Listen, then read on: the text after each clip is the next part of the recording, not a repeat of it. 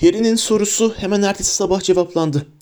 Gelecek posası gelince Hermione düzeltip açtı. Birinci sayfaya şöyle bir baktı ve etraftaki herkesin gözlerini ona dikmesine yol açan küçük bir çığlık attı. "Ne?" dedi Harry ve Ron bir ağızdan. Hermione cevap vermek yerine gazeteyi masaya, onların önüne serdi ve birinci sayfayı tamamen kaplayan on siyah beyaz fotoğrafı işaret etti. Dokuzu büyücülerin, onuncusu da bir cadının yüzüydü. Fotoğraflardaki insanlardan biri sessiz sessiz alaycı bir şekilde gülüyordu. Diğerleri küstah bir tavırla parmaklarını resimlerinin çerçevesine vurup duruyorlardı. Her resmin altında bir isim vardı ve o kişinin Azkaban'a hangi suçla gönderildiği yazılıydı. Harry'e dudak bükerek gülen uzun, solgun çarpık yüzlü bir büyücünün resminin altında Antonin Dolohov yazıyordu. Gideon ve Fabian Prevet'i hunharca öldürmekten mahkum oldu. Canı sıkkın bir şekilde resminin kenarına yaslanmış olan yağlı saçlı çopur yüzlü bir adamın resminin altındaysa Augustus Rookwood yazılıydı. Sihir Bakanlığı sırlarını adı anılmaması gereken kişiye sızdırmaktan mahkum oldu. Ama Harry'nin nasıl dikkatini çelen cadının resmi oldu. Daha sayfayı gördüğü anda yüzü hemen gözüne çarpmıştı. Resimde uzun, siyah saçları bakımsız ve dağınıktı. Oysa Harry onların derli toplu, gür ve parlak halini görmüştü.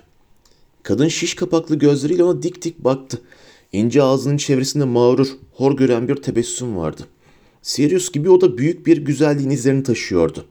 Ama bir şey, belki de Azkaban güzelliğinin büyük kısmını alıp götürmüştü. Bellatrix Lestrange, Frank ve Alice Longbottom'a işkence etmek ve ömürlerinin sonuna dek bakıma muhtaç halde kalmalarına yol açmaktan mahkum oldu. Hermione Harry'ye bir dirsek attı ve ona dikkatini Bellatrix'e verdiği için henüz okumadığı resimlerin üstündeki manşeti gösterdi. Azkaban'dan toplu kaçış. Bakanlık eski ölüm yiyenlerin Blake'in etrafına toplanacağından kuşkulanıyor. "Blake mi?" dedi Harry yüksek sesle. "Yoksa şşşt şşşt şşşt" yaptı Hermione telaşla. "Yüksek sesi değil, oku yeter." Sihir Bakanlığı dün akşam Azkaban'dan toplu bir kaçış gerçekleştiğini duyurdu. Sihir Bakanı Cornelius Fudge, özel bürosunda gazetecilerle konuşarak yüksek güvenlik altındaki on mahkumun dün akşam erken saatlerde kaçtığını ve kendisinin hemen Muggle Başbakanını bu kişilerin ne kadar tehlikeli olduğu konusunda bilgilendirdiğini söyledi. Fudge dün akşam, "Ne yazık ki kendimizi iki buçuk yıl önce katil Sirius Black kaçtığında ortaya çıkan eşi bir durumda bulduk," dedi. "İki kaçışın birbiriyle ilgisiz olduğunu da sanmıyoruz. Bu büyüklükte bir kaçış dışarıdan yardım alındığını gösterir. Azkaban'dan kaçan ilk kişi olan Blake'in başkalarının izinden gelmesine yardımcı olma açısından ideal bir konumda olduğunu unutmamalıyız. Aralarında Blake'in kuzeni Bellatrix Lestrange'in de bulunduğu bu kişilerin liderleri olarak Blake'in etrafına toplanmalarının muhtemel olduğunu düşünüyoruz. Ancak suçluları ele geçirmek için elimizden geleni yapıyoruz ve sihirle uğraşan topluluğun uyanık ve dikkatli olmasını rica ediyoruz. Bu kişilerin hiçbirine, hiçbir koşul altında yaklaşılmamalıdır." "Demek bundanmış Harry," dedi Ron. İyice afallamış görünüyordu. "Dün akşam bunun için mutluymuş." "Buna inanmıyorum," dedi Harry hırlarcasına. "Fudge bu kaçıştan dolayı Sirius mu suçluyor?" "Başka ne gibi bir seçeneği var ki?" dedi Hermione acı acı. "Millet, kusura bakmayın ama Dumbledore beni bunun olabileceği konusunda uyarmıştı. Azkaban muhafızları Lord Voldemort'a katıldı." "Kesin il demeyi Ron. Şimdi de Voldemort'un en berbat müritleri hapisten kaçtı diyemezdi ya. Yani neredeyse altı aydır herkese seninle Dumbledore'un yalancı olduğunu söylüyor değil mi?" Hermione gazeteyi yırtarcasına açıp içindeki yazıyı okurken Harry de büyük salonda etrafına bakındı. Öğrenci arkadaşlarının neden korkmuş görünmediklerini ya da hiç değilse birinci sayfadaki dehşet verici haberi niye tartışmadıklarını merak ediyordu. Ama işlerinden pek azı Hermione gibi her gün gazete alıyordu. Onlar burada ev ödevlerinden, Quidditch'ten ve kim bilir başka ne saçmalıktan söz ederken bu duvarların dışında on ölüm yiyen daha Voldemort'un saflarını güçlendiriyordu. Öğretmenler masasına göz attı. Orada farklı bir durum vardı. Dumbledore ve Profesör McGonagall koyu bir sohbete dalmışlardı. İkisi de fevkalade ciddi görünüyordu. Profesör Sprout gelecek posasını bir ketçap şişesine dayamıştı ve birinci sayfayı öyle bir dikkatle okuyordu ki öylece duran kasığındaki yumurta sarısının ince ince kucağına damladığının farkında bile değildi.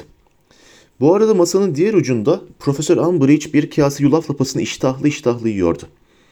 Altları torba torba olmuş kurbağa gözleri bu seferlik yaramazlık eden öğrenci arayarak büyük salonu taramıyordu.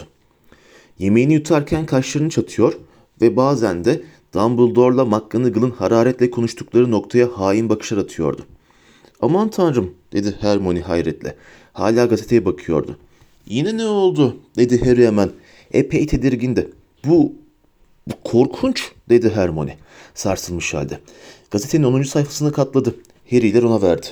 Sihir Bakanlığı çalışanının trajik vefatı. Dün gece Sihir Bakanlığı çalışanı kırk dokuz yaşındaki Broderick B. Bot bir saksı bitkisi tarafından boğulmuş olarak yatağında ölü bulunduktan sonra Aziz Mungo Hastanesi eksiksiz bir soruşturma vaadinde bulundu. Olay yerine çağrılan şifacılar ölümünden birkaç hafta önce bir iş yeri kazasında yaralanan Bay Bod'u kurtarmayı başaramadılar. Olay sırasında Bay Bod'un koğuşundan sorumlu olan şifacı Miriam Stroud tam maaşı açığa alındığı için dün görüşlerini almak için kendisine ulaşılamazken hastane adına bir sözcü büyücü bir demeç verdi. Aziz Mungo bu trajik kazadan önce sağlığı düzenli bir iyileştirme gösteren Bay Bod'un ölümünden büyük üzüntü duymaktadır. Koğuşlarımızın dekorasyonu konusunda katı kurallarımız vardır. Ancak Noel döneminde çok meşgul olan şifacı Sprout'un Bay Bod'un komodinindeki bitkinin yarattığı tehlikeyi göz ardı ettiği anlaşılıyor. Bay Bod'un konuşması ve hareketleri düzelme yoluna girdiği için şifacı Sprout onu bitkisine kendisi baksın diye teşvik etti. Söz konusu bitkinin masum bir uçuk çiçek değil, bir şeytan kapanı olduğunun farkında değildi ve nekaat dönemindeki Bay Bod bitkiye dokununca şeytan kapanı onu boğdu. Aziz Mungo bitkinin koğuşta bulunmasına henüz açıklama getirememektedir ve bu konuda bir bilgisi olan bütün cadılarla büyücülerin ortaya çıkmasını rica eder. "Bot," dedi Ron. "Bot bir şey hatırlatıyor ama." "Onu görmüştük ya," diye fısıldadı Hermione. "Aziz Mungo da, hatırlamıyor musunuz? Lockhart'ın karşısındaki yataktaydı. Orada öyle yatıyor, tavana bakıyordu. Üstelik şeytan kapanının gelişini de gördük. O şifacı bunun Noel hediyesi olduğunu söylemişti." Harry geriye dönerek olayı düşündü. Boğazında safra misali bir dehşet duygusu yükseliyordu. "Şeytan kapanını nasıl tanımadık? Daha önce görmüştük. Bunun olmasını engelleyebilirdik." "Şeytan kapanının saksı bitkisi kılığında bir hastanede ortaya çıkacağı kimin aklına gelirdi ki?" diye sordu Ron sertçe. "Bizim kabahatimiz değil. Suç onu herife yollayandı. Sahiden gıcığın teki olmalı. Niye ne aldığını kontrol etmemiş ki?" "Yapma Ron," dedi Hermione sesi titreyerek. "Bence hiç kimse şeytan kapanını bir saksıya koyup da ona dokunan herkesi öldüreceğini bilmiyor olamaz. Bu, bu cinayet hem de akıllıca bir cinayet. Eğer bitkiyi kimin yolladığı belli değilse cinayeti kimin işlediğini nereden bulacaklar?" Harry şeytan kapanını düşünmüyordu. O duruşma gününde asansörle bakanlığın dokuzuncu katına inişini ve atrium katında asansöre binen solgun yüzlü adamı hatırlıyordu. "Ben Bod'la karşılaştım," dedi yavaşça. "Bakanlıkta babanla birlikteyken gördüm onu." Ron'un ağzı açık kaldı. "Evet, bab- evde babamın ondan bahsettiğini duydum. Adı ağza alınmayanlardan biriydi. Esrar dairesine çalışırdı." Bir an birbirlerine baktılar. Sonra Hermione gazeteyi tekrar önüne çekti, katladı. Birinci sayfadaki on kaçak ölüm yiyenin resimlerine kötü kötü baktı. Sonra da fırlayıp ayağa kalktı. "Nereye gidiyorsun?" dedi Ron şaşkınlıkla. "Bir mektup göndermeye," dedi Hermione çantasını omzuna vurarak. "Bu, bilmiyorum ki acaba ama denemeye değer. Zaten bir tek ben yapabilirim." "Böyle yapmasından nefret ediyorum," dedi Ron. Harry ile ikisi masadan kalkıp büyük salondan ağır ağır çıkarlarken. "Bir kerecik olsun ne yapacağını bize söyle söylür mü yani? Olsa olsa on saniyesini alırdı. Hey, Hagrid!"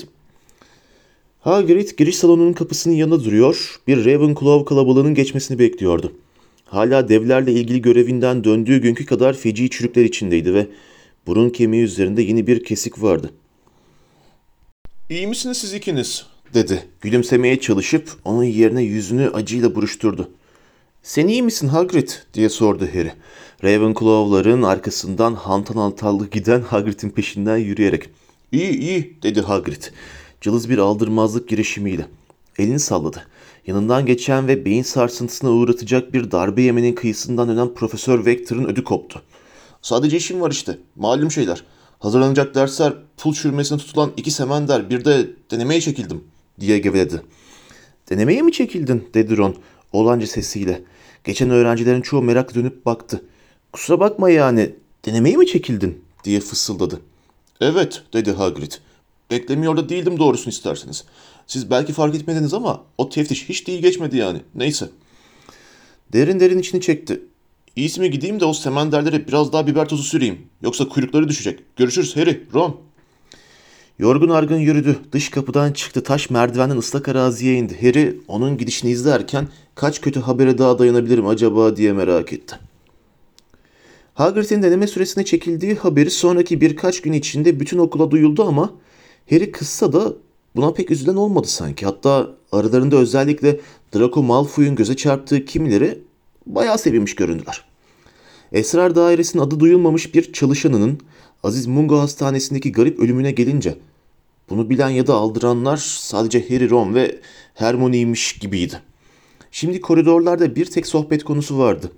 Gazete okuyan az sayıda kişi sayesinde nihayet hikayeleri okula sızmış olan on kaçak ölüm yiyen, mahkumlardan bazılarının Hogsmeade'de görüldüğüne, kiminin sözde bağıran barakada saklandığına ve tıpkı daha önce Sirius Black'in yaptığı gibi Hogwarts'a zorla gireceklerine dair rivayetler dolaşıyordu.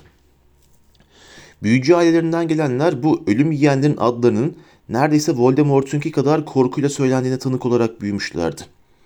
Voldemort'un dehşete dayanan hakimiyet günlerinde işlemiş oldukları suçlar efsaneviydi. Hogwarts öğrencileri arasında bu kurbanların akrabaları da vardı ve onlar şimdi koridorlarda yürürken kendilerini tüyler ürpertici bir dolaylı şöhretin gönülsüz nesneleri konumunda buluyorlardı. Amcası, yengesi ve kuzenleri ölmüş, bu on kişiden birinin elinde can vermiş olan Susan Bones, bitki bilimde berbat bir halde Harry olmanın nasıl bir şey olduğunu artık daha iyi anladığını söyledi. "Nasıl dayanıyorsun bilmiyorum, korkunç bir şey," dedi açık kalplilikle. Ciyak şak fidelerinin tepsisine öyle çok ejderha gübresi döktü ki rahatsızlıkla kıvranıp çığlık attılar. Harry'nin kendisinin de bugünlerde koridorlarda yeniden başlayan mırıldanmaların ve parmakla göstermelerin hedefi olduğu bir gerçekti ama fısıldayanların ses tonlarında ufak bir değişiklik saptamıştı. Artık sanki düşmanca değil de meraklı gibiydiler. Hatta bir iki keresinde konuşanların on ölüm yiyenin Azkaban kalesinden kaçışı konusunda gelecek posasında çıkan açıklamadan tatmin olmadığını işaret eden şeyler duymuştu. Bu kuşkucular kafa karışıklığı ve korku içinde şimdi ellerindeki yegane diğer açıklamadan medet umuyor gibiydiler. Yani Harry ve Dumbledore'un önceki yıldan beri öne sürdükleri açıklamadan. Değişen yalnızca öğrencilerin ruh hali de değildi. Artık iki ya da üç öğretmenin koridorlarda alçak sesle aceleyle fısıldaşmalarına hayli sık rastlanır olmuştu. Öğrencilerin yaklaştığını gördükleri anda konuşmalarını kesiyorlardı. "Belli ki artık öğretmenler odasında rahat rahat konuşamıyorlar," dedi Hermione alçak sesle. O, Harry ve Ron bir gün tılsım sınıfının dışında Profesör McGonagall, Flitwick ve Sprout'u kafa kafaya vermiş halde buldular. Umbridge orada olursa konuşamazlar tabii. "Sizce yeni bir şeyler biliyorlar mıdır?" diye sordu Ron, omzunun üstünden üç öğretmene bakarak. "Biliyorlarsa da biz öğrenemeyiz değil mi?" dedi Harry kızgınlıkla. "O kararnameden sonra. Kaç numaraya geldik şimdi?" Çünkü Azkaban kaçışının hemen ertesi sabahı binaların ilan tahtalarında yeni duyurular belirmişti. Hogwarts yüksek müfettişinin emriyle öğretmenlerin bundan böyle öğrencilere öğretmek için para aldıkları derslerle doğrudan doğruya ilgisi olmayan herhangi bir bilgi vermeleri yasaklanmıştır. Yukarıdaki yasak yirmi altı numaralı eğitim kararnamesine uygundur. İmza Dolores Jane Umbridge, yüksek müfettiş. Bu son kararname öğrenciler arasında epey espri konusu olmuştu. Lee Jordan, Umbridge'e yeni kuralın koşullarına göre sınıfın arkasında patlamalı pişti oynadıkları için Fred ve George'a azarlama izni olmadığını belirtmişti.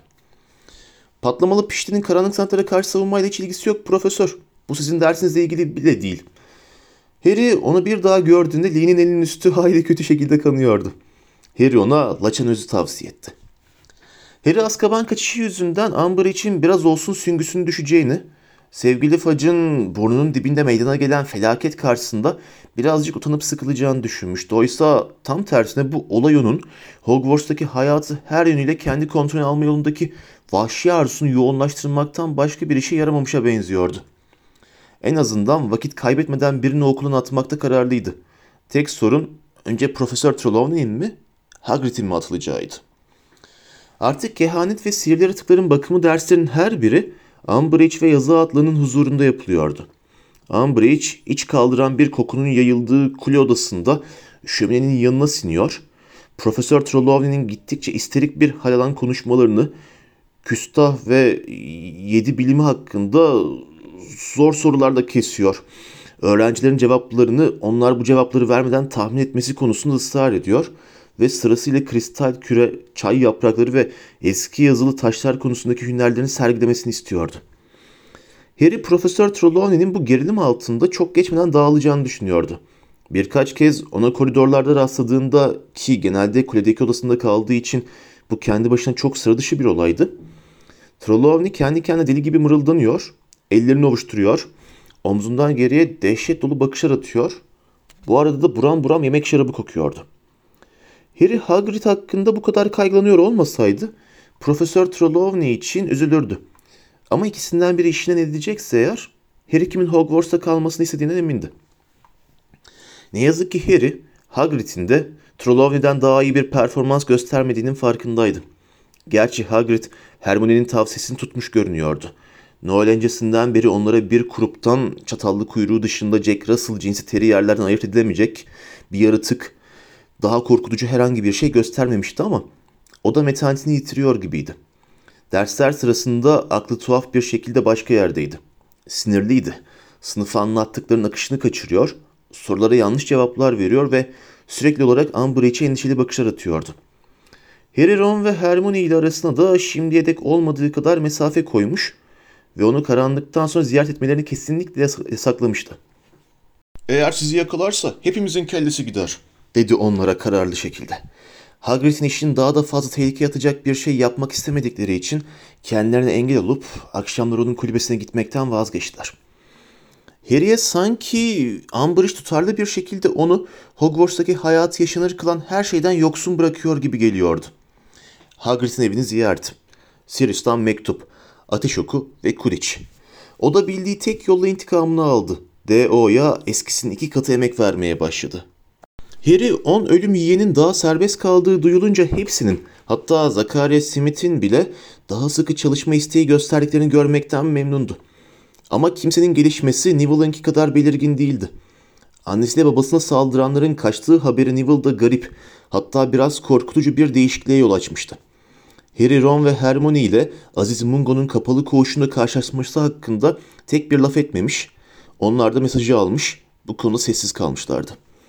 Bellatrix ve diğer işkencecilerin kaçışı hakkında da hiçbir şey söylememişti. Aslında Neville artık D O toplantılarında hemen hemen hiç konuşmuyor, Harry'nin onlara öğrettiği her yeni uğursuzluk büyüsü ve karşı lanete yorulmak bilmeden çalışıyordu. Dikkatini var gücüyle toplamaktan tombul yüzü buruşmuş halde yaralanır ya da kazaya uğrar mı diye düşünmeden odadaki herkesten fazla çaba harcıyordu. Ürkütücü bir hızla gelişiyordu. Harry onlara kalkan büyüsünü, küçük uğursuzluk büyülerinin yönünü değiştirip saldırgana geri dönmelerini sağlayan bir büyü bu. Öğrettiğinde bu büyüyü Neville'dan daha çabuk öğrenen tek kişi Hermione oldu. Harry kendisi de Zihinbent'te Neville'ın D O toplantısında ilerlediği kadar ilerlemek için çok şey verirdi. Snape'le zaten yeterince kötü başlayan dersleri hiç düzelmiyordu. Tam tersine Harry her dersle birlikte kendini daha da kötü hissediyordu. Zihinbent çalışmaya başlamadan önce yara izi zaman zaman karıncalanırdı. Genellikle de geceleri ya da kafasında Voldemort'un düşüncelerinin veya ruh halinin çaktığı anların ardından. Şimdi ise yara izinin karıncalanmadığı an yok gibiydi.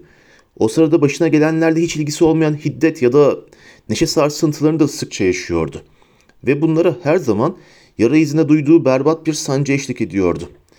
Yavaş yavaş Voldemort'un ruh halindeki en ufak dalgalanmayı bile alacak şekilde ayarlanmış, bir tür antene dönüşmekte olduğu şeklinde korkunç bir hisse kapılmaya başlamıştı. Bu artan duyarlılığın başlangıcını da kesinlikle Snape'le yaptığı ilk Zihinbent dersine bağlıyordu.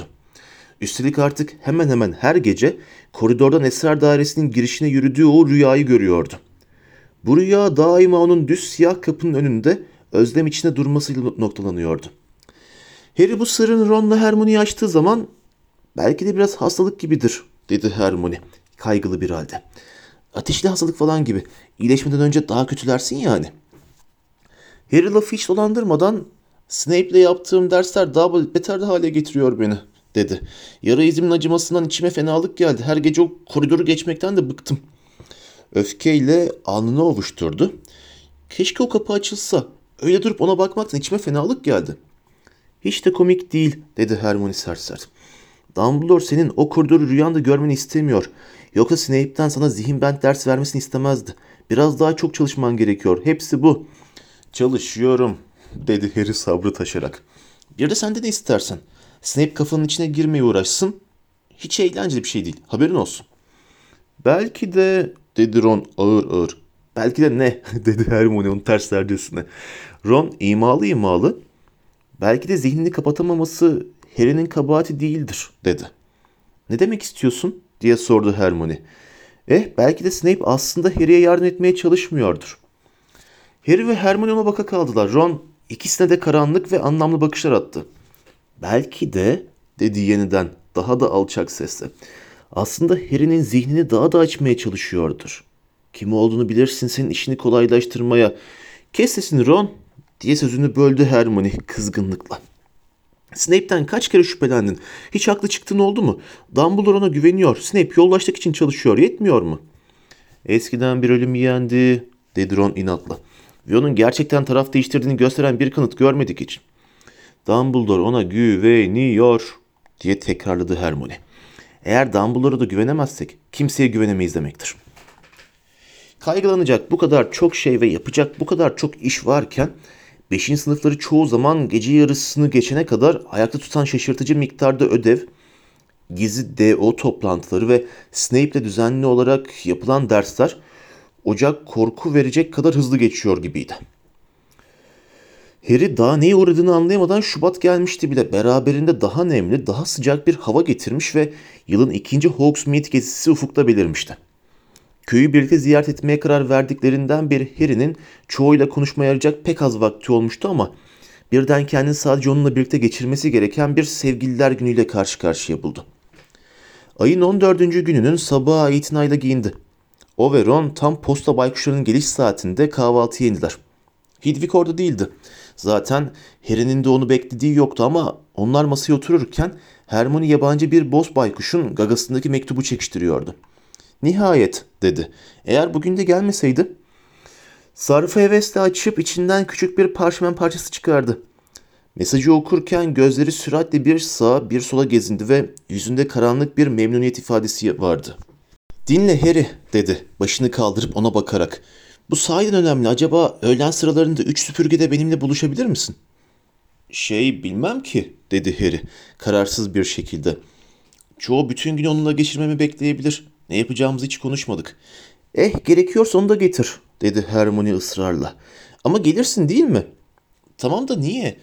Şimdi sana anlatacak vaktim yok. Buna hemen cevap vermeliyim." Ve bir elinde sıkı sıkı tuttuğu mektup, öbür elinde bir dilim kızarmış ekmekle telaşla büyük salondan çıktı. Harry, "Geliyor musun?" diye sordu Ron'a ama Ron üzgün bir ifadeyle başını iki yana salladı. "Ne şimdi ne sonra gelebilirim Hogsmeade'e. Anca bütün gün antrenman yapmamızı istiyor. Sanki bir faydası olacakmış gibi. Ömrümde gördüğüm en berbat takımız. Sloper ve Körk'ü görmelisin. Acınacak haldeler. Benden bile beterler." Derin derin içini çekti. "Anca niye takımdan ayrılmama izin vermiyor bilmem ki." "Formda olduğun zaman iyisin de ondan," dedi Harry kızgınlıkla. Ron'un derdini anlayışla karşılamak ona zor geliyordu. Önlerindeki Hufflepuff maçında oynayabilmek için Harry'nin feda etmeyeceği çok şey yok sayılırdı. Ron da onun ses tonunu fark etmiş gibiydi çünkü kahvaltı sırasında bir daha Quidditch lafı etmedi. Kısa süre sonra da birbirleriyle biraz soğukça vedalaştılar. Ron Quidditch sahasına gitti, Harry ise bir çay kaşığının arkasındaki yansımasına bakarak saçını düzeltmeye çalıştıktan sonra Cho'yla buluşmak için giriş salonunun yolunu tuttu. Çok endişeliydi, acaba konuşacak ne bulacağız diye merak ediyordu. Cho meşeden yapılma ön kapının yanında durmuş onu bekliyordu. At kuyruğu yaptığı uzun saçları çok güzel görünüyordu. Harry ona doğru yürürken ayakları sanki vücuduna göre fazla büyükmüş gibi geldi ve birden kolları ona fena halde batmaya başladı. İki yanında sallanırken kim bilir ne kadar aptalca görünüyorlardı. "Selam," dedi Cho biraz soluk soluğa. "Selam," dedi Harry. Bir an birbirlerinin yüzüne baktılar, sonra Harry, ee, şey gidelim mi öyleyse?" dedi. "Aa evet." Filç'in lisesine bakıp tek tek kontrol ettiği insanlardan oluşan kuyruğa katıldılar. Arada bir göz göze geliyor ve sahte sahte sırıtıyorlardı ama birbirleriyle konuşmuyorlardı. Harry temiz havaya çıkınca biraz rahatladı. Elini ayağını nereye koyacağını bilemeden öyle ayakta dikilmektense sessizce yürümek ona daha kolay geldi. Taptaze esintili bir gündü ve Quidditch stadyumunun yanından geçerlerken Harry'nin gözüne tribünlerin tepesinden hızla geçen Ron'la Ginny çarptı. Orada onlarla birlikte uçmuyor diye içinde korkunç bir burukluk hissetti. "Çok özlüyorsun değil mi?" dedi Cho. Harry dönüp baktığında Cho'nun gözlerinin üstünde olduğunu gördü. "Evet," diye içini çekti. "Özlüyorum." "Üçüncü sınıfta ilk kez birbirimize karşı oynayışımızı hatırlıyor musun?" diye sordu Cho. "Evet," dedi Harry sırıtarak. "Beni boyuna bloke etmiştin. Ve Wood da sana centilmenlik etmenin sırası olmadığını, gerekirse beni süpürgemden düşürmeni söylemişti," dedi Cho, geçmişi yad eden bir gülümsemeyle. "Onu Porte'nin gururuna almışlar diye duydum, doğru mu?" "Hayır, hayır. Puddlemere Emir Birliği'ne. Geçen yıl onu Dünya Kupası'nda gördüm." "Aa, ben de görmüştüm seni orada. Hatırladın mı? Aynı kamptaydık. Çok iyiydi değil mi?" Quidditch Dünya Kupası konusu onları yolun aşağı inene ve kapılardan dışarı çıkana kadar idare etti. Harry, Cho'yla konuşmanın ne kadar kolay olduğuna inanamıyordu aslında. Ron ve Hermione ile konuşmaktan hiç de daha zor değildi. Ve tam kendine güven duyup neşelenmeye başlıyordu ki aralarında Pansy Parkinson'ın da olduğu büyük bir Slytherin kızları çetesi yanlarından geçti. "Potter ve Chang" diye ciyakladı Pansy, küçümseyici bir kıkırdama korosu eşliğiyle. "Iyk, Chang, sende ne zevk yokmuş. Diggory yakışıklıydı hiç değilse." Kızlar hızlandı. Anlamlı anlamlı konuşup çığlık atıyor, Harry ve Cho'ya abartılı bakışlar fırlatıyorlardı. Arkalarında huzursuz bir sessizlik bıraktılar. Harry Quidditch hakkında söyleyecek başka bir şey bulamadı. Yüzü hafifçe kızaran Cho ise ayaklarına bakıyordu. "Eee nereye gitmek istersin?" diye sordu Harry Hogsmeade'e girdiklerinde. High Street bir aşağı bir yukarı turlayan, dükkanların vitrinlerine göz atan ve kaldırımlarda toplaşan öğrencilerle doluydu. "Aa, fark etmez," dedi Cho omuz silkerek. "Şey, dükkanlara falan bakalım mı?" Dervişen Baines'te doğru yürüdüler. Vitrine büyük bir poster yapıştırılmıştı. Birkaç Hogsmeade'li ona bakıyordu. Harry ve Cho yaklaşınca yana çekildiler ve Harry kendini bir kez daha on kaçak ölümü yenin resimlerine bakarken buldu. Poster, Sihir Bakanlığı'nın emriyle resimlerdeki mahkumların yeniden ele geçmesine yol açacak bir bilgi veren herhangi bir cadı ya da büyücüye bin galyon ödül vaat ediyordu. "Tuhaf değil mi?" dedi Cho alçak sesle, ölüm yiyenlerin resimlerine bakarak. "Sirius Black'in kaçışını hatırlıyor musun? O zaman Hogsmeade'de onu arayan ruh emicilerin dolaştığını. Şimdi on tane ölüm yiyen kaçak durumda, oysa orada da hiç ruh emici yok." "Evet," dedi Harry, gözlerini Bellatrix Lestrange'ın resminden ayırıp High Street'i tararken. "Evet, acayip." Etrafta ruh emici olmayışına üzülmüyordu ama şimdi düşünüyordu da yoklukları çok anlamlıydı. Sadece ölüm yiyenlerin kaçmasına meydan vermekle kalmamışlardı. Onları arama zahmetine de girişmiyorlardı. Artık gerçekten de bakanlık kontrolü dışında gibiydiler. On kaçak ölüm yiyen Harry ile Cho'nun önünden geçtikleri her dükkanın vitrininden onlara bakıyordu. Scrivenshaft'ın önünden geçerlerken yağmur yağmaya başladı. Soğuk ve iri yağmur damlaları Harry'nin yüzüne ve ensesine çarpıp duruyordu. "Şey, kahve içmek ister miydin?" dedi Cho tereddütle. Yağmur hızlanmıştı. "Evet, tamam," dedi Harry etrafına bakarak. "Nerede?" "Aa, şurada sahiden çok hoş bir yer var. Madame Paddyfoot'a hiç gitmedin mi?" dedi Cho neşeyle. Önüne düşüp bir yan yoldan geçti ve Harry'nin daha önce hiç gözüne çarpmayan küçük bir çayhaneye girdi. Tıkış tıkış buharla dolu ufak bir yerdi. Her şey fırfırlar ya da fiyonklarla süslenmiş gibiydi. Harry Umbridge'in odasını hatırladı. İçine tatsız bir duygu kabardı. "Çok şeker değil mi?" diye sordu Cho mutlu mutlu. "Şey, evet," dedi Harry aklındakini söylemeyerek. "Bak, sevgililer günü için süslenmiş," dedi Cho küçük daire şeklindeki masaların üstüne süzülen ve zaman zaman oturanların başından aşağı pembe konfetiler atan birkaç altın meleği göstererek. Aa, buğulanmış pencerenin yanındaki tek boş masaya oturdular. Ravenclaw Quidditch kaptanı Roger Davies güzel sarışın bir kızla yarım metre ötede oturuyordu. El ele tutuşmuşlardı. Bu görüntü Harry'i tedirgin etti. Özellikle de çayhaneye bakıp tamamen çiftlerle dolu olduğunu, hepsinin de el ele oturduğunu görünce. Belki çoğu da onun elini tutmasını bekleyecekti. "Size ne verebilirim canlarım?" dedi Madame Paddyfoot. Pırıl pırıl siyah bir topuzu olan pek dolgun vücutlu bir hanımdı. Onların masasıyla Roger Davies'lerin masasının arasından güçlükle sıkışarak geçti. "İki kahve lütfen," dedi Cho. Kahvelere gelene kadar geçen süre içinde Roger Davies ve kız arkadaşı şekerliklerin üzerinden uzanıp öpüşmeye başlamışlardı. Harry keşke yapmasalar diye düşündü.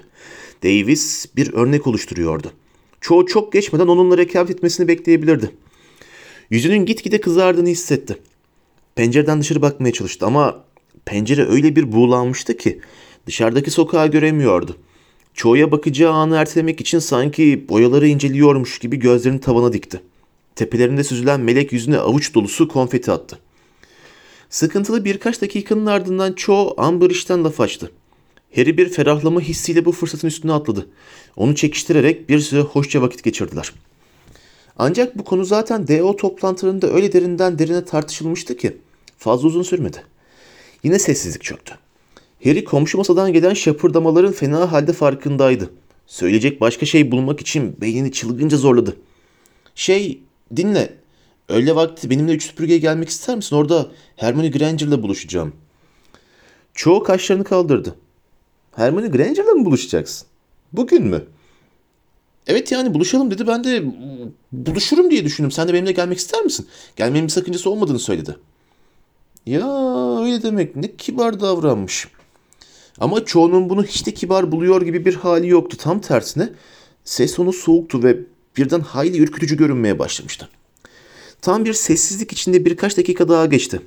Harry kahvesini öyle hızlı içiyordu ki çok geçmeden bir fincan daha istemesi gerekecekti. Yanlarında Roger Davies ve kız arkadaşı dudaklarından birbirlerine zamplanmış gibi görünüyorlardı. Çoğunun eli masada kahvesinin yanında duruyordu ve Harry o eli tutmak için üstünde giderek artan bir baskı hissediyordu. "Yap gitsin," dedi kendi kendine. Göğsünde birbirine karışmış bir panik ve heyecan pınarı yükselirken. "Uzan tut, olsun bitsin."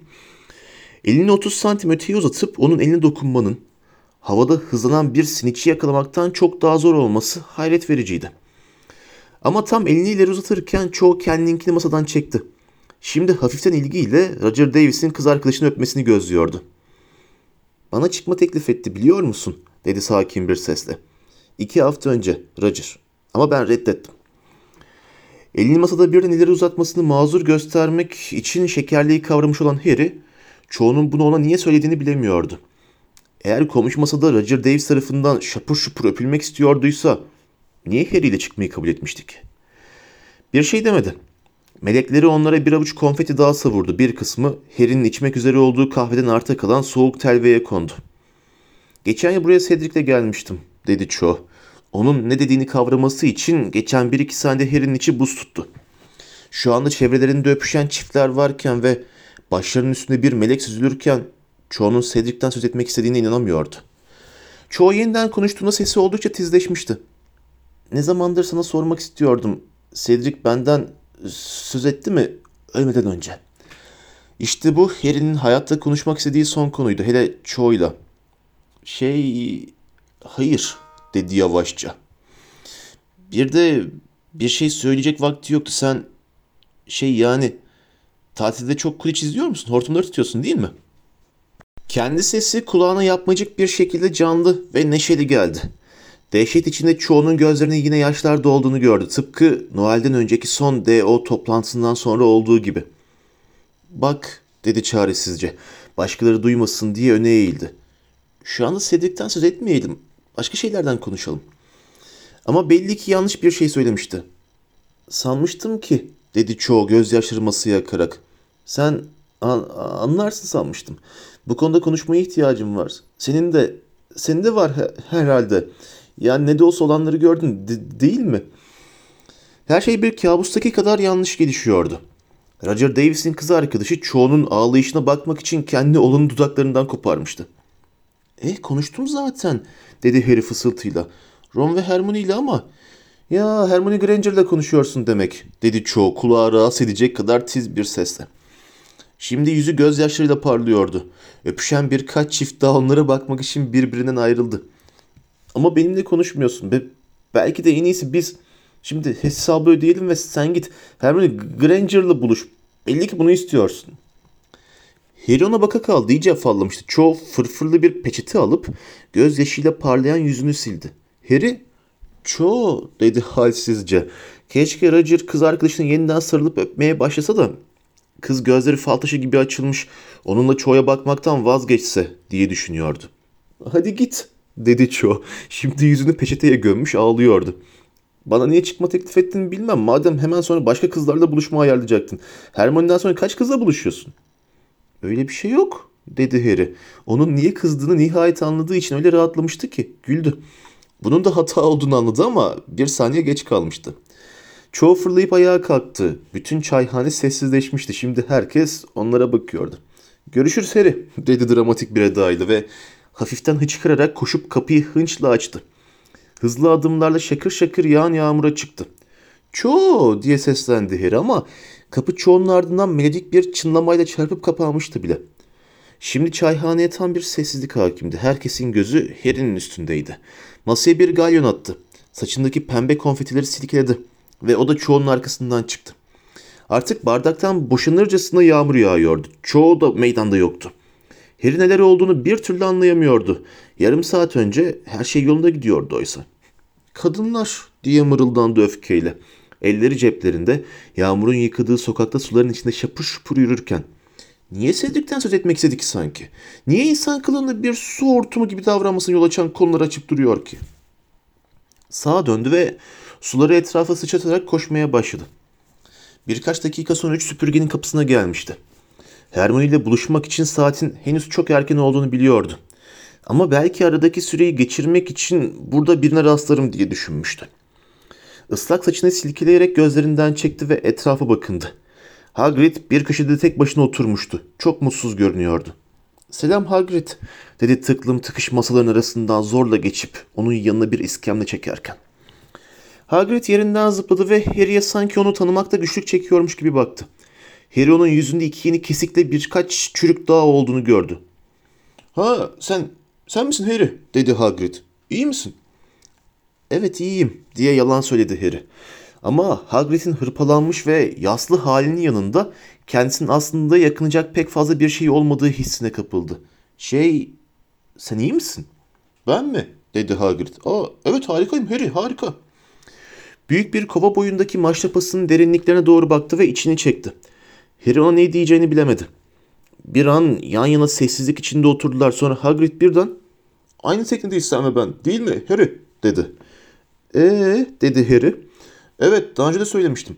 İkimiz de toplum dışıyız falan.'' dedi Hagrid bilge bir edayla kafasını sallayarak. ''Ve ikimiz de öksüzüz. Evet, ikimiz de öksüz.'' Maşrabasından koca bir yudum aldı. ''Farklı bir şey tabii. İnsanın iyi bir ailesi olması.'' dedi. ''Benim babam iyi adamdı. Senin annen baban da iyiydi. Eğer yaşasalar hayat farklı olurdu değil mi?'' ''Evet sanırım.'' dedi Harry ihtiyatla. Hagrid çok tuhaf bir ruh hali içinde gibiydi. ''Aile.'' dedi Harry, Hagrid umutsuzluk içinde. ''Sen ne dersen de kan önemlidir.'' Ve gözünden bir damla kan sildi. ''Hagrid'' dedi Harry kendine hakim olamayarak. ''Bu yaralar nasıl oluyor?'' ''Ha?'' dedi Hagrid şaşırmış göründü. ''Ne yaraları?'' ''Bütün bunlar'' dedi Harry parmağıyla Hagrid'in yüzünü işaret ederek. ''Ha, onlar sadece her zamanki çarpma izleriyle çürükler Harry'' dedi Hagrid başından atarcasına. ''Çetin bir işim var.'' Maşrapasına kafasını dikti, masaya koydu ve ayağa kalktı. ''Görüşürüz Harry, kendine dikkat et.'' Ve perişan halde hantal hantal yürüyerek bir haneden çıktı. Selden farksız yağmurda gözden kayboldu. Harry onun gidişini izlerken kendini berbat hissediyordu. Hagrid mutsuzdu ve bir şey saklıyordu ama yardım kabul etmemeye kararlı görünüyordu. Neler oluyordu? Ne var ki Harry bu konuda daha fazla düşünemeden birinin ona seslendiğini duydu. ''Harry, Harry buradayız.'' Hermione salonun karşı yanından ona el sallıyordu. Harry ayağa kalkıp kab- kalabalık bir hane içinde ona doğru gitti. Aralarında birkaç masa kala Hermione'nin yalnız olmadığını fark etti. Masasında Harry'nin aklına bile gelmeyecek içki arkadaşları vardı. Luna Lovegood ve eskiden gelecek postasında çalışan gazeteci Rita Skeeter, yani Hermione'nin dünyada en sevmediği insanlardan biri. "Erken geldin," dedi Hermione onun yanında yer açarak. "Cho ile birliktesin sanıyordum. Bir saat önce be- beklemiyordum ben seni." "Cho?" dedi Rita hemen. Yerine dönerek aç gözlerle Harry'e baktı. "Bir kız mı?" Timsah derisi çantasını kapıp içinde bir şeyler arandı. Hermione Rita'ya sakin sakin "Harry yüz kızla bile birlikte olsa seni ilgilendirmez," dedi. "Bu yüzden onu hemen ortadan kaldır." Rita tam çantasından asit yeşili bir tüy kalem çıkarmak üzereydi. Sanki zorla kokan öz su içirilmiş gibi görünerek çantasını çarpıp kapattı. "Ne işler karıştırıyorsun?" diye sordu Harry. Oturup sırası Rita, Luna ve Hermione'ye bakarak. Mükemmel küçük hanım, sen gelmeden önce tam da bana onu söylemek üzereydi, dedi Rita. İçkisini höpürteterek koca bir yudum aldı. Sanırım onunla konuşmama izin var, değil mi? Diye çıkıştı Hermione'ye. Evet sanırım, dedi Hermione soğuk soğuk. İşsizlik Rita'ya yaramamıştı. Daha önce özenli bukleler halinde yapılı olan saçı şimdi dağınıktı. Yüzünün etrafında düz ve cansız sarkıyordu. Beş santimlik tırnaklarındaki koyu kırmızı oje yer yer dökülmüştü ve kanatlı gözlüğündeki sahte mücevherlerden ikisi eksikti. İçkisinden koca bir yudum daha alıp çaktırmadan ''Güzel kız öyle mi Harry?'' dedi. ''Harry'nin aşk hayatı hakkında tek bir kelime daha edersen anlaşma suya düşer ona göre'' dedi Hermione öfkeyle. ''Hangi anlaşma?'' dedi Rita ağzına elini tersiyle silerek. ''Henüz bir anlaşmadan söz etmedin. Titiz küçük hanım. Bana sadece buraya gelmemi söyledin. Ah gün gelecek.'' Onu titreten derin bir soluk aldı. ''Evet evet gün gelecek Harry ve benim hakkımda daha başka korkunç yazılar da yazacaksın'' dedi Hermione kayıtsızca. ''Git de bundan korkacak birilerini bul olur mu?'' Rita bardağın üstünden Harry'e yan yan bakarak ''Bu yıl Harry hakkında benim yardım olmadan da sürüyle korkunç yazı yazdılar'' dedi ve hoyrat bir fısıltıyla ekledi. ''Neler hissettin Harry? İhanete uğramış gibi mi? Yarı delirmiş gibi mi? Yanlış anlaşılmış gibi mi?'' ''Öfke duyuyor tabii'' dedi Hermione sert ve net bir sesle. ''Çünkü Sihir Bakanı'na gerçeği söyledi ama bakan ona inanmayacak kadar budala.'' ''Demek sahiden bu hikayede ısrarlısın öyle mi? Adı anılmaması kişinin gereken kişinin geri döndüğü konusunda'' dedi Rita. Bardağını indirdi. Parmağı timsah derisi çantasının tokasına doğru özlemle uzanırken Harry'e delici bir bakış attı.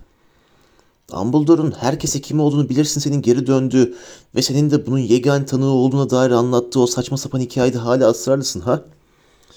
Ben yegane tanığı değildim diye hırladı Harry. Orada bir düzine ölüm yiyen de vardı. İsimlerini ister misin? Bayılırım dedi Rita soluk soluğa. Şimdi bir kez daha çantasını kurcalıyor ve Harry'e sanki hayatta gördüğü en güzel şeymiş gibi bakıyordu. Koca kapkalın bir manşet. Potter suçluyor. Bir alt manşet. Harry Potter hala aramızda olan ölüm yiyenlerin adlarını veriyor. Ve sonra senin güzel bir fotoğrafının altında kim olduğunu bilirsin senin saldırısından kurtulan on beş yaşındaki sorunlu yeni yetme Harry Potter. Dün büyücü topluluğunun saygın ve önde gelen yeni üyelerini ölüm yiyen olmakla suçlayarak ağır tepkilere yol açtı. Tez tekrar tüyü şimdi resmen elindeydi. Hatta ağzına yaklaşıyordu ki yüzündeki coşku dolu ifade silindi. Ama tabii dedi tüyü indirip Hermione'ye yiyecekmiş gibi bakarken. Mükemmel küçük hanım bu hikayenin gazetede çıkmasını istemez değil mi? Aslında dedi Hermione tatlı tatlı. Mükemmel küçük hanım tam da bunu istiyor. Rita ona baka kaldı. Harry de öyle. Luna ise pes perdeden hülyalı hülyalı kralımızın Weasley'i söyleyerek bir çubuğa takılmış kokteyl soğanıyla içkisini karıştırdı. Onun adı anılmaması gereken kişi hakkında söylediklerini haber yapmamı mı istiyorsun? Diye sordu Rita Hermione'ye alçak sesle. Evet istiyorum dedi Hermione. Gerçek hikayeyi, her şeyi, virgülü virgülüne, Harry'nin anlattığı gibi sana bütün ayrıntıları verecek. Orada gördüğü kimlikleri bilinmeyen ölüm yiyenlerin adlarını söyleyecek. Voldemort'un şimdi neye benzediğini anlatacak. Öf toparla kendini dedi küçümseyerek masanın öbür yanına bir peçete fırlattı. Çünkü Rita Voldemort'un adını duyunca yerinden öyle bir zıplamıştı ki ateş viskisi bardağın yarısını üstüne dökülmüştü. Rita pis yağmurluğun üstünü sildi. Hala Hermione'ye bakıyordu. Sonra dobra dobra gelecek posası bunu basmaz dedi. Belki farkında değilsindir ama hiç kimse onun martıvallarına inanmıyor. Herkes onun hayal gördüğünü düşünüyor. Şimdi eğer hikayeyi bu açıdan yazmama izin verirsen... Hermione öfkeyle Harry'nin nasıl keçileri kaçırdığına dair yeni bir yazıya ihtiyacımız yok dedi. Onlardan çok çıktı nasılsa istemez. Ben ona gerçeği söyleme fırsatı verirsin istiyorum. Böyle bir yazı için talep yok dedi Rita soğuk soğuk. Yani gelecek posası basmaz çünkü Fudge onlara izin vermez demek istiyorsun dedi Hermione hiddetle. Rita Hermione'ye uzun uzun sert sert baktı. Sonra masanın üstünden ona doğru eğilerek işbilir bir tavırla tamam dedi. Fudge gelecek posasına baskı yapıyor ama aynı hesap. Harry'i iyi gösteren bir yazıyı basmazlar. Kimse bunu okumak istemez. Kamuoyu beklentilerine aykırı. Bu son Azkaban firarı insanları yeterince kaygılandırdı zaten. İnsanlar kim olduğunu bilirsin senin geri döndüğüne inanmak istemiyor. O kadar. Demek gelecek posasının var olma nedeni insanlara duymak istedikleri şeyleri söylemek. Öyle mi? dedi Hermione iğneli iğneli. Rita yeniden doğruldu, kaşlarını kaldırdı ve ateş viskisi bardağını kafasına dikti. Gelecek posasını var olmanın dene satmak, seni aptal kız, dedi soğuk bir edayla. Babam onun berbat bir gazete olduğunu düşünüyor, dedi Luna. Beklenmedik şekilde konuşmaya katılarak. Kokteyl soğanını emerek muazzam, patlak, hafifçe çılgın gözleriyle Rita'yı süzdü. Babam halkın bilmeye ihtiyacı olduğunu düşündüğü önemli hikayeler basar, para kazanmaya aldırmaz. Rita, Luna'ya hor gören bir bakış attı. Sakın baban aptal bir küçük köy bülteni yayımlıyor olmasın, dedi. Herhalde muggle'larla içli dışlı olmanın yirmi beş yolu ve bir sonraki getir uçur satışının tarihi falan vardır, ha? Hayır, dedi Luna, soğanını solungaç suyuna yeniden batırarak. Dırdırcın editörü. Rita öyle yüksek sesle hıh dedi ki, yakındaki bir masada oturan insanlar korkuyla dönüp baktılar. Demek halkın bilmeye ihtiyacı olduğunu düşündüğü önemli hikayeler öyle mi? Dedi. Onu yerin dibine geçirmek istercesine. O paçavranın içeriğini bahçemde gübre niyetine kullanırım ben. Eh öyleyse kaliteyi biraz yükseltmek için bu şanstan yararlanabilirsin değil mi? Dedi Hermione tatlı tatlı. Luna babasının Harry'nin söyleşisini almaktan hayli memnun olacağını söylüyor. Orada yayınlanacak. Rita bir an ikisine de baktı. Sonra çığlıktan farksız bir kahkahayla sarsıldı. Dırdırcı dedi gıdaklarcasına gülerek. Söyleşisi dırdırcı da çıkarsa insanları ciddiye alır mı sanıyorsun? Kimileri almaz dedi Hermione sakin bir ses tonuyla. Ama gelecek posasının Azkaban firarı hakkındaki yorumunda koskoca boşluklar var. Sanırım çoğu kişi neler olup bittiğinin daha iyi bir açıklaması yok mu diye merak ediyor ve eğer bir alternatif hikaye bulurlarsa, hatta yan yan Luna'ya baktı, sıra dışı bir dergide bile yayımlanmış olsa bunu okumayı isteyeceklerdir. Rita bir an hiçbir şey söylemedi. Başını hafifçe yana eğerek Hermione'yi kurnaz kurnaz süzdü. Pekala, bir an için değilim ki bunu yaptım, dedi birden. Ne kadar para alacağım? Babamın insanlara dergiye yazı yazdılar diye para ödediğini sanmıyorum pek, dedi Luna hülyalı hülyalı. Bunu bir şeref saydıkları için yaparlar. Tabii bir de isimlerini basılı görmek için. Rita Skeeter öfkeyle Hermione'ye dönerken sanki ağzına yine sağlam bir kokan öz süt tadı gelmiş gibi görünüyordu. Yani bunu bedavaya yapacağım öyle mi? Ya evet, dedi Hermione sakin sakin. İçkisinden bir yudum aldı. Yoksa çok iyi bildiğin gibi yetkililere senin kayıt dışı bir animagus olduğunu bildireceğim. Gelecek posası sana birinci elden Azkaban'da hayatın iç yüzü yazısı için hayli para verir belki. Rita sanki dünyada hiçbir şey onu Hermione'nin içkisinin içindeki kağıt şemsiyeyi alıp burnuna tıkmaktan daha fazla memnun etmezmiş gibi görünüyordu. Seçme şansım yok sanırım ha? Dedi. Sesi biraz titreyerek. Bir kez daha timsah derisi çantasını açtı. Bir parşömen parçası çıkardı ve test tekrar tüyünü kaldırdı. Babam memnun olacak, dedi Luna neşeyle. Rita'nın çenesinde bir adele sıyırdı. Tamam mı Harry, dedi Hermione ona dönerek. Herkese gerçekleri açıklamaya hazır mısın? Sanırım, dedi Harry. Rita'nın test tekrar tüyünü aralarındaki parşömen üzerinde hareketi hazır halde dengelemesini seyretti. Öyleyse ateşe başla bakalım Rita, dedi Hermione sakin sakin. Bardağının dibinden bir kiraz yakaladı.